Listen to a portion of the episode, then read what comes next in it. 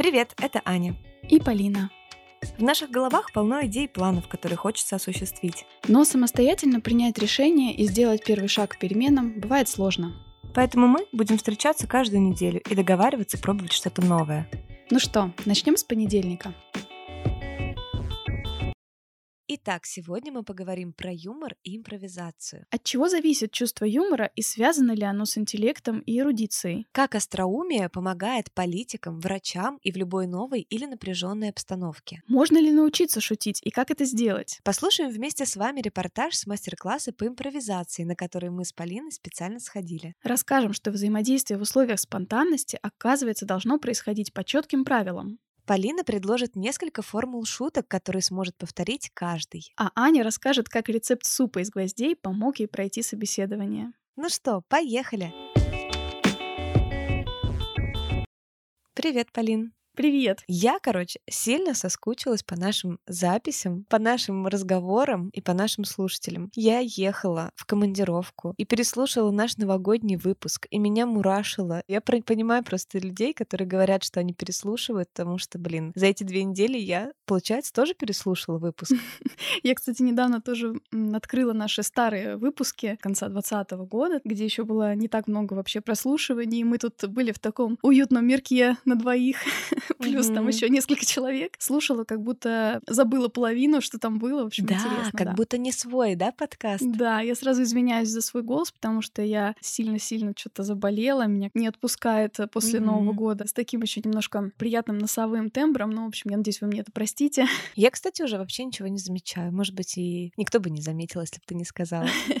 Ну, по переписке я точно ничего не заметила, потому что мы в основном с тобой переписывались. Потому что у меня голоса не было, да. Да. Получается, в тему нашего прошлого выпуска как раз, да, мы говорили о том, какое место в нашей жизни занимает цифровая среда и как с ней упорядочить отношения. И у меня получилось в силу, конечно, болезни, что тоже пришлось многие вещи перевести полностью, да, в онлайн. Не могу назвать это прямо челленджем, знаешь, и какими-то усилиями моими специальными, но вот так вышло, что, да, было больше онлайна в жизни. И если честно, подустала устала от него, конечно. Поташнивает немножко от телефона, правда. Хочется уже поделать что-то другое, поделать что-то руками, куда-то выйти в город. Только-только онлайн, когда у тебя в жизни да. не очень. Ну да, ты знаешь, я вот тоже по рабочим вопросам сейчас получилось так, что очень много связано с онлайн-переписками, с переписками в разных чатах. Но тем не менее я заметила, что все мои вопросы решаются гораздо лучше по телефонному звонку. Ну правда, когда ты входишь в контакт с человеком своим голосом, голосом, ты можешь передать свои интонации, показать какое-то расположение, какую-то открытость, и дальнейшая переписка идет, правда, более продуктивно. В общем, все-таки я топлю, как всегда, за телефонные разговоры, за голос, потому что, да, ну, очевидно, что это наше сильное оружие, раз уж мы все здесь собрались. Ну и точно так же, конечно, очень выручает, когда удается, знаешь, с человеком по телефону как-то удачно пошутить над собой, над какой-то ситуацией проблемной, с которой вы, например, оба столкнулись столкнулись. И это тоже такой мощный инструмент, конечно, юмор. Вот то, о чем мы сегодня хотим поговорить, это как раз о роли юмора в нашей жизни, о том, можно ли научиться шутить и как это сделать. И мы для вас провели даже целую исследовательскую работу. Перед записью подкаста мы с Полиной отправились в школу импровизации. Но об этом расскажем чуть попозже. Я, пожалуй, начну с того, что я считаю чувство юмора своей сильной чертой, как минимум присущей мне чертой. И чаще всего, когда люди не понимают мои шутки, я думаю, что дело в них а не во мне. А у тебя как с этим обстоит? Да, слушай, это интересная вообще тема, потому что у меня, конечно, юмор тоже всегда большая часть жизни была, и какой-то был с мамой такой период, когда мы очень любили смотреть, знаешь, разные ситкомы тогда популярные. Это очень на нас влияло, и мы дома прямо ходили и уже тренировались прям такие штуки выдавать, это было очень смешно. Есть определенная связь и разница с тем, что мы можем чувствовать юмор, да, и как мы можем проявляться именно как шутящий человек, скажем так, да. Мгм. То есть вот у меня вот в этом была долгое время разница. Я в школе была такой отличницей, хорошей девочкой и все такое. И только когда я перешла в другой класс, где я, скажем так, уже не так выделялась, там было много ребят, которые учились хорошо, и уж тем более, когда я попала в универ, где, в принципе, тоже все были так на равных. Эта новая атмосфера, новый коллектив и новая свобода дала мне возможность расслабиться и, скажем так, в полной мере проявить э, свой юмор. А у меня- Альтер-эго свое. Да, он у меня бывает такой такой странноватый. Я очень люблю всякие каламбуры. Наверное, из тонкого ощущения слов, в принципе, да, и словесности в своей жизни она всегда присутствовала. Я позволяла себе там и выкрики какие-то смешные на парах, и все веселились. Ну, то есть это вот очень интересный был для меня момент возможности проявить свое чувство юмора в зависимости от и самооценки, да, и отношения к себе, и тому, как ты хочешь выглядеть в глазах других людей. И мне это очень повысило уверенность в себе, когда я увидела, что я могу смешить, я могу быть смешной, могу быть забавной. Для меня это прям вот большая тоже часть личности. Я очень ее ценю тоже в себе. Угу. Ты знаешь, вот мое чувство юмора начало тренироваться еще с средней школы. Я перешла в пятом классе в новую школу, и у меня появилась подружка Ира. Не знаю, вдруг она нас слушает. Привет. Мы с ней ходили по школе на переменках, рассматривали людей, учащихся, и придумывали какой-то стёб, какую-то шуточку, либо над их одеждой, либо над их поведением. Естественно, мы не произносили это вслух, и это правда выглядело как боевые действия в полях в плане юмора. То есть мы ходили и прям тренировались. Это было забавно, потому что вот ты тоже очень верно заметила, что есть разные вещи, да, это понимать шутки других и уметь над ними посмеяться, и шутить самому так, чтобы над этими шутками смеялась не только ты один и Ира, например. И, конечно, говоря о юморе, я понимаю, что очень многое закладывается, да, как тоже ты сказала, из того, что мы смотрим, какие комедии, какие фильмы, какие сериалы. Конечно, большинство наших с тобой ровесников, мне кажется, все смотрели и пересматривали кучу раз сериал «Друзья». Мне кажется, вот этот сериал, наверное, знают все, у них просто огромная армия поклонников и фанатов. А в старшей школе это был сериал «Клиника», не знаю, Да. но я обожала. Ой, я очень люблю, очень люблю. Блин, сколько раз я пересматривала эти серии, они все смешные. Обожала Терка, короче, он мой любимый был персонаж.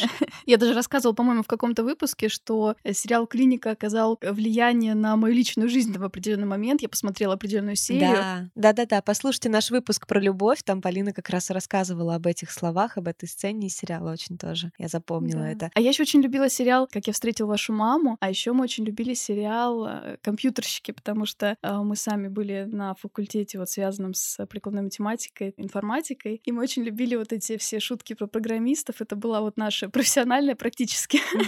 А вот, кстати, сериал «Как я встретила вашу маму» я посмотрела уже в более взрослом возрасте, там после 22 лет, и, честно говоря, как-то я не прониклась. Тоже, быть может, какая-то, знаешь, есть эволюция в плане юмора, то есть какие-то шутки больше заходят в начале, там, например... э, Ага. А, кстати, ну, Симпсоны определенно точно, мне кажется, повлияли на шутки. Но это скорее, знаешь, на черный юмор такой, который на грани. Ага. Ты шутишь и просто смотришь и думаешь, либо все заржут, либо тебе кранты. Вот, вот из этой серии шутки. Кстати, знаешь, я еще тоже вспоминала, пыталась понять как бы истоки своего чувства юмора и нашла, прям вот я тебе сейчас даже покажу, мы поскольку по видео записываемся, да, я могу тебе показать. Давай. Эксклюзив для меня специально. Я нашла книгу, книгу, она называется Все наоборот. Да, все наоборот. Сборник нелепец и небылиц в стихах. Именно детская книжка, просто потрясающее предисловие, которое объясняет, зачем нужны именно такие стихи детям, да, вот для тренировки их фантазии, для того, чтобы позволить им этой фантазии в их жизни быть. Там приводится пример такой, да, для детей, что вот вы знаете, что ученые, да, когда им нужно решить какую-то суперсложную задачу, они используют метод мозгового штурма. И Там построить огромный купол и на аудиокассету записывают все свои идеи. Например, позвать кучу пауков, чтобы они сплели огромную паутину. Или, например, насыпать гору из земли, покрыть ее асфальтом, и потом выскрести землю из-под асфальта. И вот среди этих потом бредовых идей они находят какое-то зерно истины. То есть это предисловие подчеркивает роль фантазии в науке и вообще в исследовательской деятельности, и в творчестве в том числе. Замечательная просто книжка, стишки Кэрола, Льюиса Кэрола, да, который тоже такой вот сюрреалистский, абсурдистский юмор. Эдвард Лир, если вы знаете, да, такие есть штуки, пятистрочные стишки, лимерики они называются. Точно их слышали или читали в детстве. А, например, да, жил-был старичок между ульями, от пчел отбивавшийся стульями,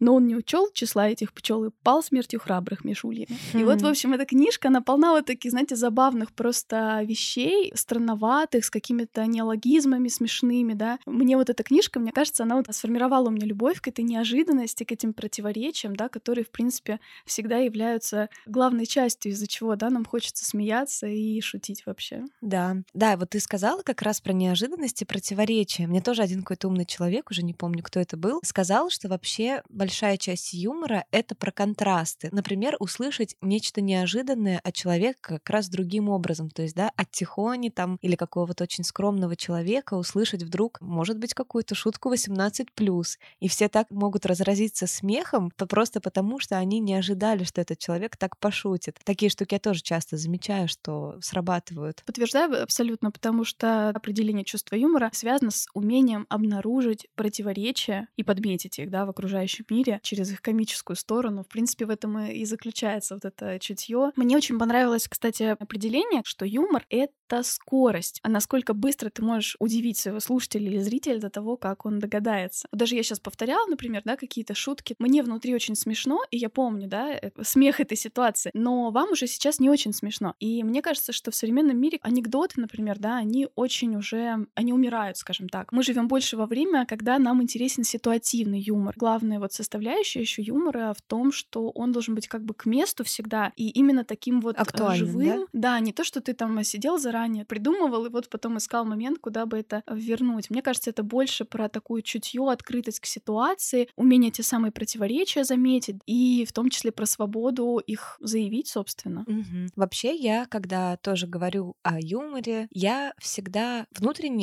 считаю, что это очень про интеллект в том числе. То есть для меня человек, который умеет шутить, Мгм. от этого смешно мне и еще нескольким людям хотя бы, он определенно обладает интеллектом, эрудированностью, широким кругозором и так далее. Конечно, это бывает, знаете, такие, как сказать, ситуационные вещи. Вот он пошутил один раз на всю жизнь, просто ему жутко повезло, например. А потом что-то как-то, когда он специально это делает, это не заходит. Чтобы удачно пошутить, действительно нужно быть э, в курсе дел, как минимум, да, очень много шуток связано с какими-то новостями, посмотреть несколько хороших сериалов и фильмов, знать, например, как можно про некоторые темы шутить, а про какие лучше не стоит, да, какие-то больные точки. То есть здесь очень сразу а, много всего, что может подчеркнуть кругозор как раз человека, который шутку эту произносит, и то, в какое количество людей эта шутка попадает. Всегда отмечаю чувство юмора, и для меня это дополнительный сигнал к тому, что с человеком может быть очень интересно, что я хотела бы продолжить с ним общаться, и, возможно, мы подружимся. Мгм. Да, вот вопрос про связь э, с интеллектом, эрудицией тоже, да, есть. Понятно, что не все умные люди, да, они могут обязательно шутить, они могут не хотеть просто проявляться как шутники, да, боясь, что их как-то воспримут несерьезно, например, да. То Хм. есть здесь может быть Мгм. даже наоборот такой, знаешь, печать интеллекта, которая тебе не позволяет быть смешным. Вообще, кстати, есть, я оставлю обязательно ссылочку на тест по типам юмора, и там а, четыре основных типа психологи выделяют. Аффилиативный, по-моему, называется, поддерживающий и поддерживающий других. Поддержать, разрядить обстановку, всех порадовать и прочее. А второй тип юмора, он похож, но он более такой самоподдерживающий, то есть э, себе поднять настроение, да, то есть он менее такой экстраверсивный, этот тип юмора. Еще два типа юмора — это агрессивный, с сарказмом и насмешками, может быть, и самоуничижительный, да, то есть когда человек склонен шутить над собой. Здесь могут быть тоже куча разных причин, но совершенно точно вот я разделяю твое мнение про то, что люди, которые умеют пошутить, они очень к себе располагают. Чувство юмора очень сильно связано, в принципе, с темпераментом, потому что это про то, чтобы тоже уметь сохранять спокойствие в какой-то сложной ситуации, да, например, какая-то вот правда напряженная обстановка, и вдруг пошутить, чтобы помочь всем вернуть комфортное расположение духа.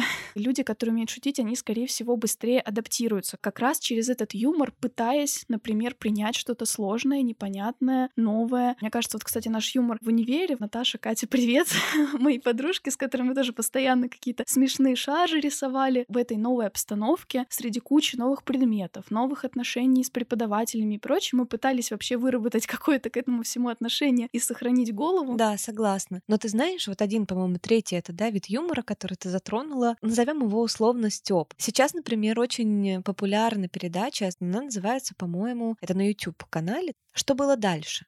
Там пять комиков. Один пострадавший гость приглашенный, он пытается рассказать историю, а ему постоянно мешает. И как бы задумка хорошая, что они предполагают, какое было бы продолжение этой истории и придумывают забавную версию а, и пытаются отгадать, как было на самом деле параллельно. Но в итоге это шоу превратилось просто в застебывание, не знаю, можно ли так выразиться, одного человека пятью не очень добрыми комиками, которые один за одним пуляют в него эти шутки, он даже не успевает их переварить и ответить на них, например. Ведь тоже чувство юмора порой это же как пинг-понг. И особенно если речь идет о подшучивании над человеком, тоже такая довольно тонкая грань, когда ты можешь себе позволить небольшой такой степ, отметить что-то в его поведении или в том, как он выразился. Мне кажется, что это уместно позволять себе с тем человеком, который тебе может также ответить, Мгм. и это будет такой изящной игрой. Я такое обожаю, обожаю людей, которые могут себе позволить подстебнуть меня, и которых я могу позволить подстебнуть, и это просто ансамбль вообще очень классный. Особенно, конечно, классно наблюдать за такими диалогами со стороны. А вот именно в этой передаче, ну, правда, выглядит все очень жестко. И там есть, э, правда, смешные передачи, когда это получается у них красиво и уместно. Популярность, конечно, такого жесткого юмора меня смущает. Мне кажется, правда, что это самый простой способ пошутить, Мгм. самый простой способ показать, может быть, даже какую-то свою силу, превосходство. Вот прикиньте, Мгм. да, казалось бы, юмор это что-то хорошее, классное, веселое, а порой, мне кажется, юмор служит и таким э, средством тоже доминирования. Абсолютно согласна. Маленькая такая тоже историческая да, справка. Дело в том, что вообще слово юмор, оно появилось довольно поздно, там только где-то в конце XVIII века оно появилось в, в английском языке. До этого было слово ridicule, да, смешной, нелепый, насмешка. Мгм. То есть это, в принципе, и было основным смыслом. На самом деле у юмора здесь классная функция, потому что он становится важным элементом коммуникации даже вот в обществе, когда, например, есть какие-то отжившие элементы, да, мы прекрасно знаем про всякие политические анекдоты, когда нет возможности социальную иерархию, например, изменить, и юмор происходит как воздействие некое на эти элементы и помогает осознать, что что-то устарело, и в то же время является такой, да, скрытой формой агрессии иногда по отношению к каким-то элементам, которые нас не устраивают. С этой точки зрения вот политическая такая функция у юмора, она тоже довольно давно появилась. Энциклопедическая справка, которая подтверждает вот твои наблюдения, которые ты сейчас сказала. Мгм. Ты знаешь, кстати, тоже в политическую тему. Недавно буквально я наблюдала такую ситуацию. Вообще стараюсь не читать новости, не следить за ними особенно в по телевидению, потому что они полны негативных э, историй. Господи, как сложно подбирать слова, когда ты говоришь о политике. Катастрофа. И вот глава одного государства э, сделал некоторый выпад, обвинение, да, в адрес главы другого государства. И я понимаю, что то, что сказал первый спикер, оно может привести к ужасным последствиям. Могут начаться очень жесткие меры. Я понимаю, что если бы второй спикер не отшутился, да, он отшутился, может быть, как-то немножко неловко для кого-то это выглядело. Я понимаю, что если бы это была не шутка, это была бы война, понимаешь? То есть до такой степени, что порой вот в таких э, ситуациях тоже юмор может помочь. И еще я считаю, конечно же, одной из важных э, спасательных функций юмора как защитный механизм психики. Вот, например, же говорят э, очень много о том, что у врачей, например, очень жесткое такое чувство юмора, черный юмор у них, да. Но ведь они каждый день сталкиваются с огромным количеством болезненных, сложных для психики вещей, да, и смерти, и травмы, и разные картины тяжелые. Если вы слышите какие-то, может быть, жесткий юмор от э, врачей, нужно понимать, что так их психика сама старается защититься от всех э, тех ужасов, которые они наблюдают каждый Мгм. день. Ну да, однозначно, юмор это такой прям сильный инструмент. Еще мне хотелось немножко поговорить про такой знаменитый английский юмор. Обожаю, кстати. Почему он вот возник, в принципе, да, и такой, в чем его феномен? Это тоже инструмент для таких представителей аристократических семейств, да, которые, например, никогда не используют определенные слова. И они с детства учатся, например, владеть собой, да, или там не провоцировать конфликты какие-то. И вот появилась потребность в том, чтобы выражать какое-то негативное отношение, да, давать оценку чему-то, но при этом не делать это открыто. На помощь стала приходить такая очень тонкая ирония, иногда настолько тонкая, что ее прям сложно прям разглядеть. Ты знаешь, лично меня вот сейчас юмор спасает в моменте адаптации, да, на новой работе. Мне удается какие-то моменты, например, непонятные, какое-то первое соприкосновение с человеком вырулить на классную коммуникацию. И точно так же, как вот ты говорила в начале выпуска, вижу, что иногда человек, например, понимает шутку и смеется, но сам пошутить не может. Мне вот интересно тоже стало в теме этого выпуска подумать над вопросом, а можно ли научиться шутить? И можно ли сделать это во взрослом возрасте, если в какой-то момент вдруг себе говоришь, что, блин, я что-то не припомню ни одной удачной шутки из своих уст. Или, блин, что-то я 80% из 100 не понимаю мемы в интернете. Почему? Может быть, есть тоже у нас какое-то полезное исследование или книжка на эту тему? Полин, подкинь. Дровишко в этот костер. Слушай, на самом деле я тоже вот об этом думала, и с одной стороны, заготовки часто не работают и не оказываются смешными, да, в моменте. У меня шутки точно часто основываются просто на том, что я запомнила или подметила что-то, что не запомнили или не подметили другие. Буквально вчера с мужем смотрели там подряд фильм и сериал. Фильм там был такой очень сложный, если кто-то смотрел, Нолан Довод, и мы долго над ним рассуждали, что там где было, куда кого инвертировали, целая история, там тоже такой таймлайн, можете посмотреть, в общем. И потом мы смотрели другой сериал, и я стала, э, знаешь, переносить термины, которые были в предыдущем фильме, в этот сериал. А там совершенно разное время, совершенно разные, да, герои, но при этом это довольно смешно. Мне кажется, умение подметить, да, что-то общее, э, умение, можно сказать, где-то архетипировать. Я объясняю механику сейчас на примере, да, который может не звучить сейчас смешно, но я объясняю механику, что, конечно, здесь вот ты говорила про эрудицию, мне кажется, знание, как строится вообще история, любой, да, там сценарий, оно точно поможет. Тренировка тоже точно важна. Даже я нашла такой совет, и, знаешь, я, я ему, оказывается, следовала. Тренируйте шутки в Твиттере. Я не знаю, много ли пользуется людей сейчас Твиттером, но, ну, знаю, что Никогда есть. там не была, Есть определенный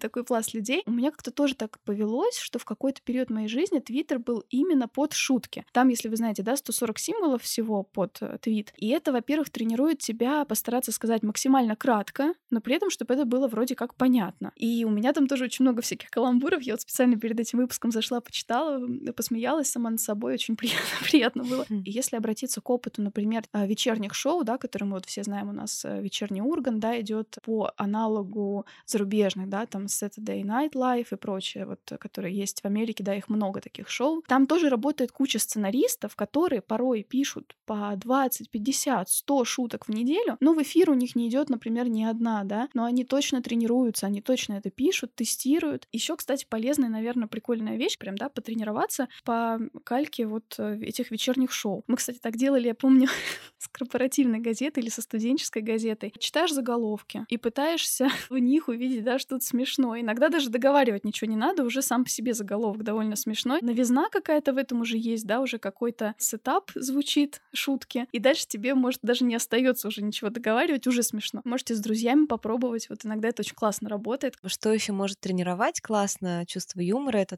тоже, что мы затронули в начале, просмотр э, разных юмористических шоу и так далее. Благо у нас сейчас на русскоязычном YouTube достаточно много хороших э, юмористов и комиков. Я, например, обожаю Женю Калинкина. Я очень люблю Азамата Мусагалиева. Он потрясающе рассказывает истории. Я так как над, над его историями я не помню просто, над чем я еще так могу смеяться. Давай мы оставим подборку того, что мы любим из такого юмористического легкого контента, да, обязательно внизу. Если это не поместится, может быть, мы даже сделаем отдельную статью на Патреоне со своими любимыми шоу с подборкой. Мы знаем, что наши патроны ждут наверняка ее от нас. Мы, конечно же, стараемся радовать вас дополнительными материалами по подкасту на нашем Патреоне. Там простор, можно все что угодно прикреплять все наши неизданные разные фотографии, статьи из журналов, где писали про нас, кстати. Если вы все еще не на Патреоне с нами, обязательно приходите, подписывайтесь, потому что там много интересного. И, кстати, есть очень много исследований и статей, которые рассказывают о том, что люди, у которых хорошее чувство юмора, которые часто просматривают юмористические передачи, шоу, всякие ситкомы и так далее, они более креативны. То есть есть прямая связь части мозга, лимбической именно системы, которая отвечает в том числе и за способность нестандартно мыслить, также связано с нашим э, ощущением юмора, с тем, что у нас вызывает смех. Ты знаешь, вот один раз, например, на собеседовании компания по продаже бизнеса, то есть все серьезно. И вот на этом собеседовании после всех стандартных вопросов вдруг мне задают вопрос, как бы вы сварили суп из гвоздей. Первая моя реакция, я рассмеялась. Мой интервьюер спросил, а почему вы смеетесь? Я совершенно серьезно. Я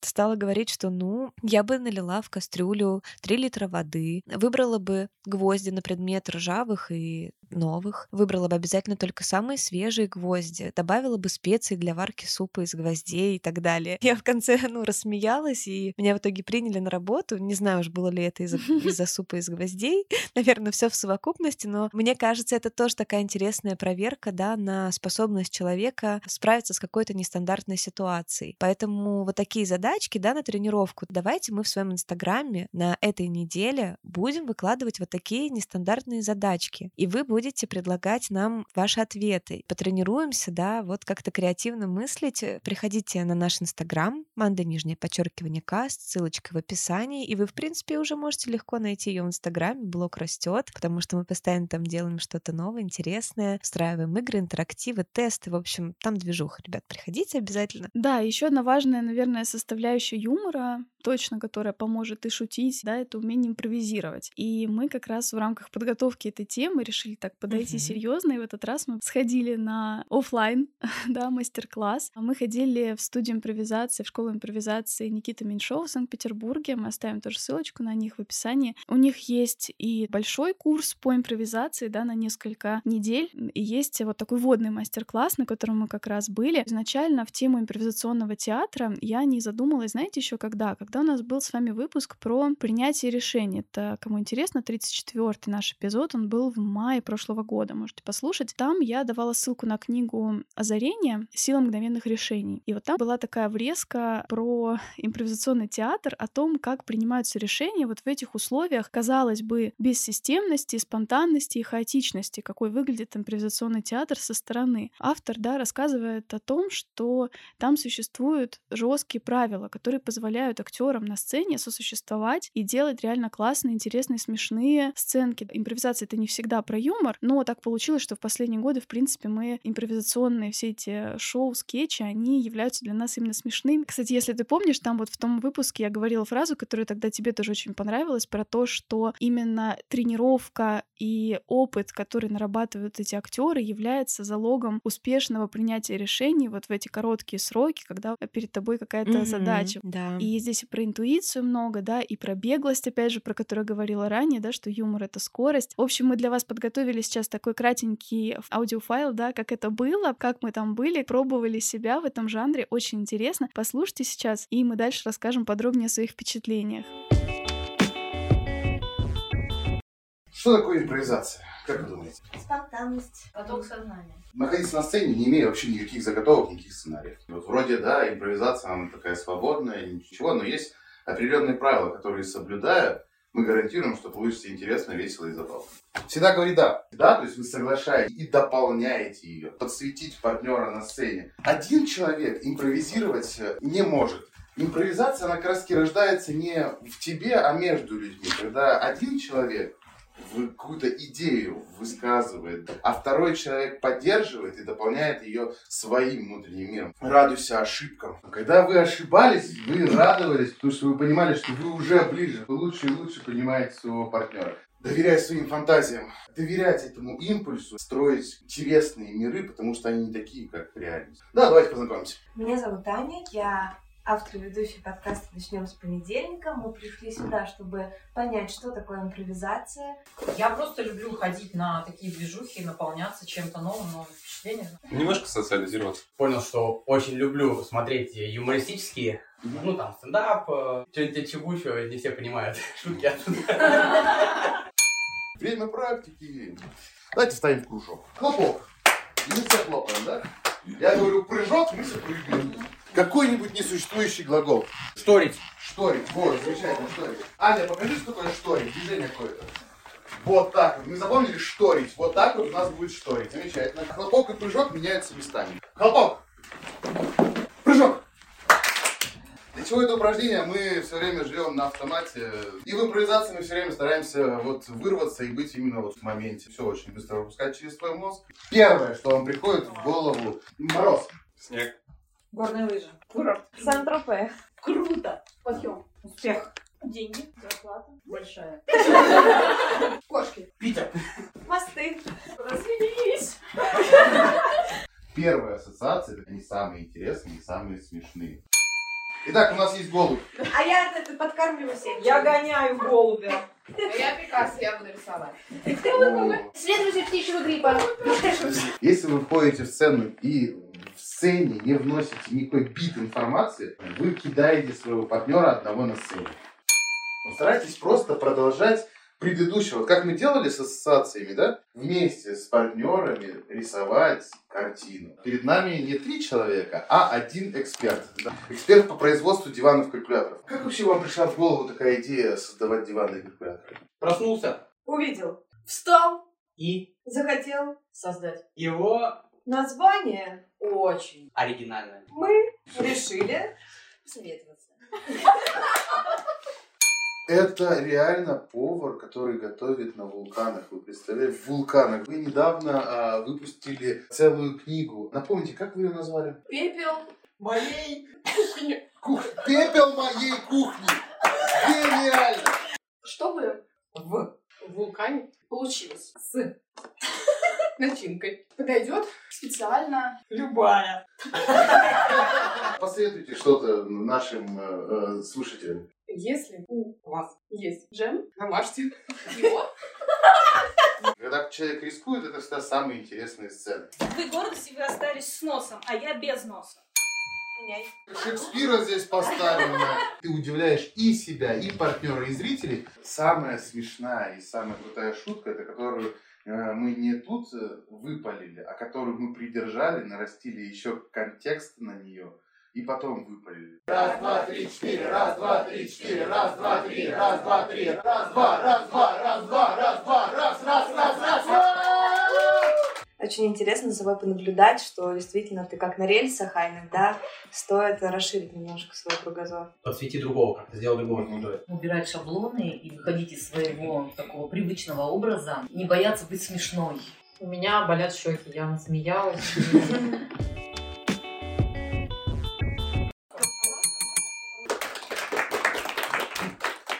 В общем, да, то, что у нас есть записи с полей, которые вы только что прослушали, это фактически эксклюзив, потому что Никит Меньшов мой хороший приятель. Спасибо, Никит, большое, что дал такую возможность все это внутреннюю кухню немножко приоткрыть занавес. Честно говоря, для меня наш поход на импровизацию был неожиданностью с той точки зрения, что я ожидала, что я буду чувствовать себя супер уверенно. Я знаю, что я могу хорошо пошутить, что я, в принципе, могу придумать что-то смешное, интересное, что я не растеряюсь в каких-то ситуациях. И я шла туда, знаешь, так э, с ноги дверь открывала, можно сказать. Но когда начались первые задания, когда сначала нам говорили хлопок, мы хлопали, говорили прыжок, мы прыгали, говорили присесть, мы приседали, и еще несколько опций, а потом просто взяли и перемешали все эти слова. И я поняла, как мой мозг вообще сопротивляется, как многие вещи мы привыкли делать на автомате, Мгм. и то задание, когда нужно было перебегать друг к другу и придумывать э, ассоциации. Казалось бы, что может быть проще, чем ассоциации? Но когда тебе нужно это сделать быстро, когда ты хочешь еще, чтобы это выглядело смешно, Ага. но в то же время, чтобы это поняли, и это не выглядело слишком странно, блин, мозг нам столько палок в колеса начинает вставлять. Да, вот мне очень понравилось, что да, преподаватель, который у нас был, Алексей, он как раз очень здорово подмечал все вот эти внутренние наши психологические проблемы, которые там возникали, и желание, да, выглядеть как-то определенным образом, желание не сказать какую-то банальность и глупость, выглядеть достаточно творческим. Это очень интересно за собой наблюдать в этой атмосфере. И я вот здесь тоже хотела предложить как раз, кстати, нашим слушателям, в принципе, такую версию этой игры, чтобы вот вы сами могли сейчас с собой, находясь, попробовать это проделать и понять, в какой ситуации мы оказались и в чем здесь, собственно, соль. Попробуйте сейчас сыграть в три игры. Первая игра, просто находясь в комнате, указываете на вещь и э, называете, что это. Стол, стул, компьютер, микрофон, наушники, все понятно. Игра номер два указываете на вещь и называете ту вещь, на которую вы указывали в прошлый раз. Это вот, собственно, то, что мы делали, да, похожее с топанием, хлопанием и заменой. Это такая игра на кратковременную память. Ты первое слово пропускаешь, да, смотришь на пол, не называешь его полом, дальше смотришь, например, на микрофон, называешь его полом, О, прикольно. ну и так далее. Я сломаюсь. Активизация как раз этой кратковременной памяти, вот примерно то же самое мы там испытывали. А третья игра такая, указывай на вещь и скажи, чем она не является. А на этот раз ты можешь называть э, вещь любым словом, за исключением, собственно, того, что она есть. То есть все что угодно, но не микрофон, например, да, вот я сейчас на него смотрю. По сути, вроде как, играя в третью игру, ты не можешь ошибиться, да, если во второй игре у тебя есть правильный ответ, это ее делает как раз легче. В третьей игре, да, и, собственно, вот в этой всей игре на ассоциации и на импровизацию у тебя нет правильного ответа. Ты вынужден сам придумывать правила, ты попадаешь одновременно вот в эту ловушку. И будешь ли ты выглядеть как человек, который не одарен воображением, Мгм. например, да? Мгм. Мы, например, могли бы в третьей игре называть все, не знаю, словом корабль, например. Потому что корабля точно у нас, да, не стоит дома, ну, мало ли, может, там модель какая-то. Ну, в общем. А, но при этом нам так не хочется делать. Мы не хотим выглядеть такими Банальными. лишенными Да. воображениями, да, и фантазии. И получается, что мы вынуждены стараться, это старание усиливает в нас беспокойство. В итоге, да, механика, как эту игру проходить, и которую, в принципе, нам описывал тоже Алексей, поинтересуйтесь, какое слово вот у вас возникло на губах, да, может быть, даже если вы не можете слово назвать, просто первый звук, да, попробуйте вот первый звук, какой приходит на ум, и его говорить. Здесь важна именно скорость и беглость. В импровизации это одна из самых важных вещей. Да, и, кстати, тоже все подметили, что самые классные и смешные ответы в итоге получались тогда, когда у нас не хватило времени придумать что-то смешное. Понимаете, в чем вообще ирония заключается? Есть какие-то большие ожидания от себя, чтобы выглядеть, ну, правда, там, для большинства смешными. Да, было очень много открытий интересных. Я понимала, да, идя на этот урок, я прекрасно понимала, что импровизация может нам пригодиться в очень многих сферах в жизни. Публичные выступления, умение сделать нескучную презентацию. Подкастинг. Подкастинг, в конце концов, реально. Например, тренер э, сказал, что когда в его жизни появилась импровизация, он полюбил людей, понял, как мы устроены, да, через в том числе импровизацию, понял, что людям нужно дать шанс раскрыться, тогда люди открываются с других сторон. И там есть вообще идеальные правила импровизации, которые, мне кажется, должны быть просто прописаны вообще во всех кодексах,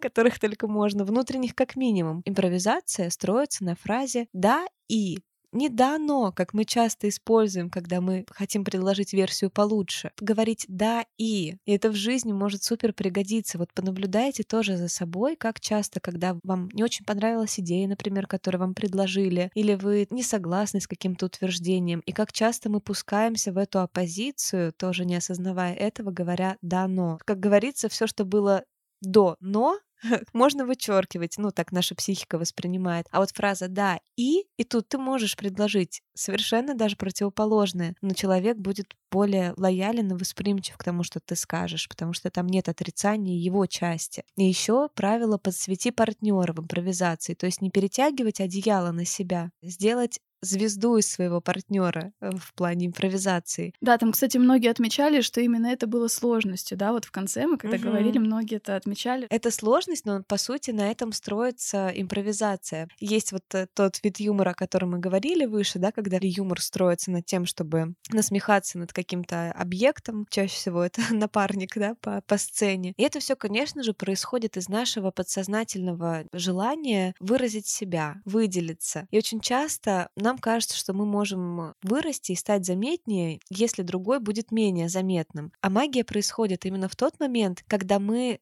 тем, как мы подсветили партнера, выделяемся. То есть он сказал что-то смешное, а мы так дополнили, что его шутка заиграла еще ярче. Но при этом мы внутренне понимаем сами про себя, что, блин, мы крутые. Мы не только классно пошутили, но мы еще и человек хороший вообще-то. Да, это точно хорошая импровизация, она результат душевной щедрости в этом отношении. Поделиться с другим его идеей, его самого выставить в лучшем свете. И вот умение встраиваться в сцену, где у нас, да, было упражнение из серии «Я дерево, да, мы там подстраивались mm-hmm. и должны были себе какую-то роль вообразить, да, которая будет сочетаться. Важный тоже момент в этом правиле, да, и, да, соглашайся и дополняй какой-то минимум информации, но новый вноси в сценку. Правда, здесь отличие такой большой импровизации от классических, наверное, сценариев. В драме, да, в, в театре, в фильмах часто основаны на конфликте. Здесь же конфликт совершенно не двигает сцену, он ее разрушает. Человек, например, говорит, что, ой, это у меня там телефон, да, ты такой, нет, это картошка, и все, ну как бы сцена сцена разрушилась. Mm-hmm. В этом интересно наблюдать, а как мы в жизни говорим да и нет, как мы создаем конфликты, как мы не замечаем других, да, и врываемся со своим вот этим... Со своей картошкой. Да, в конце тоже Алексей еще говорил э, про то, что это правда про какое-то, наверное, умение замечать чувства и говорить о чувствах. И здесь мы тоже с Аней такие согласно кивали, потому что мы в этом mm-hmm. плане, конечно, много об этом говорим в подкасте, и для нас это, ну, не новость, и она здесь классно связана с этим э, умением импровизировать. В общем, однозначно был крутой мастер-класс. Если у вас есть возможность в вашем городе найти такую школу, да, если вы не в Петербурге, вы можете поискать что-то подобное. Если вы в Петербурге, мы рекомендуем от души это место, около двух часов вашего времени выходной день, но это и новые знакомства, энергия взаимодействия, просто помещение себя вне зоны комфорта, это очень любопытно, прикольно. Короче, мы рекомендуем, оставим тоже все контакты в описании. Да, еще, кстати, что самое классное, люди-то туда приходят открытые довольно. То есть, если вдруг вы задаетесь вопросом, где бы познакомиться, там вам не хватает общения, или вам хочется расширить круг своих знакомых. У нас на мастер-классе прям подобрались супер необычные люди. У нас там был и ювелир, и девушка, которая работает в сфере IT, и подкастеры, то бишь мы с Полиной, девушка-психолог, была девушка-музыкант, парень, который работает в продажах. Такое, знаешь, место сбора э, очень разноплановых людей, которые готовы быть э, открытыми. Это классное место. Мгм. Я размышляла здесь тоже о связи, как раз если нас слушают музыканты, да, у них тоже первая ассоциация, конечно, с музыкальной импровизацией, как она строится. Когда ты по-настоящему можешь сесть и просто начать наигрывать мелодию. Когда ты уже знаешь базу, как строится гармония, как строится тоника, как выглядит один, тот, другой аккорд. Вот, например, весь джаз, да, по сути, это тоже такая музыка, выросшая из импровизации. Музыкант, который импровизирует на сцене, по-настоящему может виртуозно это делать, если он слышит тех, кто рядом, если он умеет подстроиться, если он умеет вовремя уступить, приглушить свою партию и прочее. Все это такая большая мелодия, в которой мы можем вовремя сделать э, соло и отступить. Ну, в общем, тема и правда во многие области нашей жизни проникающая. Да, в общем, мы хотели сделать веселый, легкий, интересный выпуск, и мы думаем, что у нас это получилось. Если вы тоже так считаете, обязательно оставляйте отзывы на той платформе, где вы нас слушаете. В Инстаграм приходите к нам, куда хотите, приходите. Мне кажется, мы уже есть везде, и мы везде вас рады видеть. Блин, наконец-то можно поделиться всеми мемасиками любимыми в, нашей, в нашем Инстаграме. То есть ты думаешь, у нас на эту неделю, да, будут одни там мемчики в сторис? Ну, тоже неплохо. У меня все сохранено, у меня все есть. Я очень хочу. Можно я, пожалуйста, своими мемами поделюсь? Присылайте тоже нам какие-нибудь смешные. Вот, кстати, если вы заметили, тоже, да, в нашей с вами коммуникации мы тоже стали использовать этот элемент юмора, мы стали добавлять после всех э, концовок, я надеюсь, вы досматриваете, да, до конца там, дослушиваете. Все, что после титров, мы там вставляем иногда наши блуперсы, да, которые не вошли в основной монтаж, да, какие-то наши оговорочки смешные. Итак, челлендж. Что мы предлагаем? Загуглить, во-первых, есть ли у вас в городе школа импровизации, либо пойти в Санкт-Петербурге, да, в студию Никиты Меньшова. Второе посмотреть несколько смешных шоу, которые мы постараемся впихнуть в наше супер полезное описание э, выпуска. И Полина приготовила очень классную штуку, как тренировать свое чувство юмора, свою способность, умение шутить. Полин, расскажи, что там? Да, есть, в общем, понятные формулы некоторые для определенных шуток, если вам реально хочется пошутить на ровном месте. Ну, например, самое простое — это что-то поменять местами. Буквы в слове, словосочетание. И эта формула, опять же, она работает все таки на быстроту. Ну, то есть э, это нужно применять вот в моменте. Там вот в статье, в которой это было написано, был очень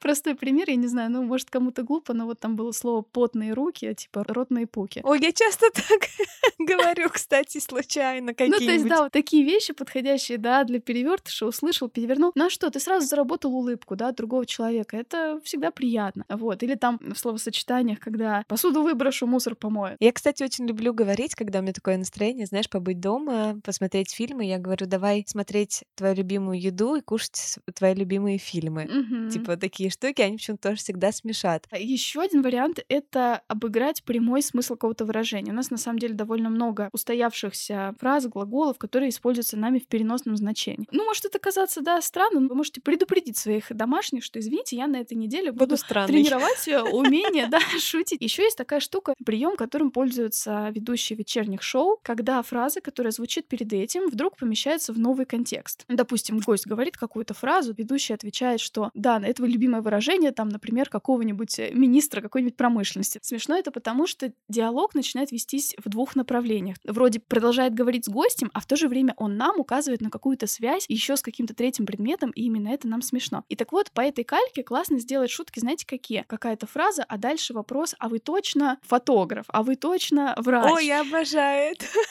Да-да-да. И вот у меня, собственно, предложение. У нас всех разные, да, профессии. Давайте под этим постом, который будет с описанием этого выпуска, попробуем сконструировать такую шутку про нашу с вами профессию, да, у кого какая. Спи, моя радость, усни, а вы точно анестезиолог, да, например? Прикольно. В общем, вот прямо сейчас, да, кто бы вы там ни были, юристы, психологи, экономисты, водители, я не знаю, прочее, сконструировать такую шутку вот по этой кальке. Мне кажется, это может быть супер интересно. Первой фразой может быть знаменитая, например, даже фразеологизм какой-то, а вторая вот про вашу профессию. Очень просто, мне кажется, и интересно. Давайте попробуем. Да, а, кстати, мы, помнишь, даже начали как будто бы с этой шутки. Я, кстати, люблю говорить как, как будто бы. Мне нравится, как будто бы с этой шутки начали, когда пришли как раз на импровизацию, предупредили, что мы хотим поставить э, телефон на запись. Нас Лёша спросил, а вы точно подкастеры? Я сказала, что нет, мы инагенты или что-то такое. Тоже получилось забавно. В общем, оказывается, можно учиться шутить. Давайте это практиковать вместе с нами на этой неделе и на следующей. Мы пока что переходим в двухнедельный режим выхода эпизодов. Чтобы не пропускать и не обновлять постоянно да, свои платформы, где вы нас слушаете, просто подпишитесь на нас, и тогда сразу у вас будет уведомление, что вышел новый эпизод подкаста. Начнем с понедельника, скорее слушать. В общем, что, приступаем к челленджам. Встречаемся через две недели в этот же день, в это же время и делимся, что получилось, и рассказываем про новую тему, которая, ой, как всем понравится. Целуем вас. Пока-пока. Эм, да, сейчас подумаем. Может, вопрос мне перезадать? Да не, нормально, нормально, тебе? да. А как он звучал? Да, и, кстати, есть... Да, и, и, Могу, кстати... поддер- могу здесь поддержать, если что. Ага. тоже. Ну, если вдруг. Говори, говори, да. Если что, я всегда готова. Ну, ты знаешь, как бы. Я, я в курсе, конечно. В общем, в общем, вот так вышло, короче, неважно. Все.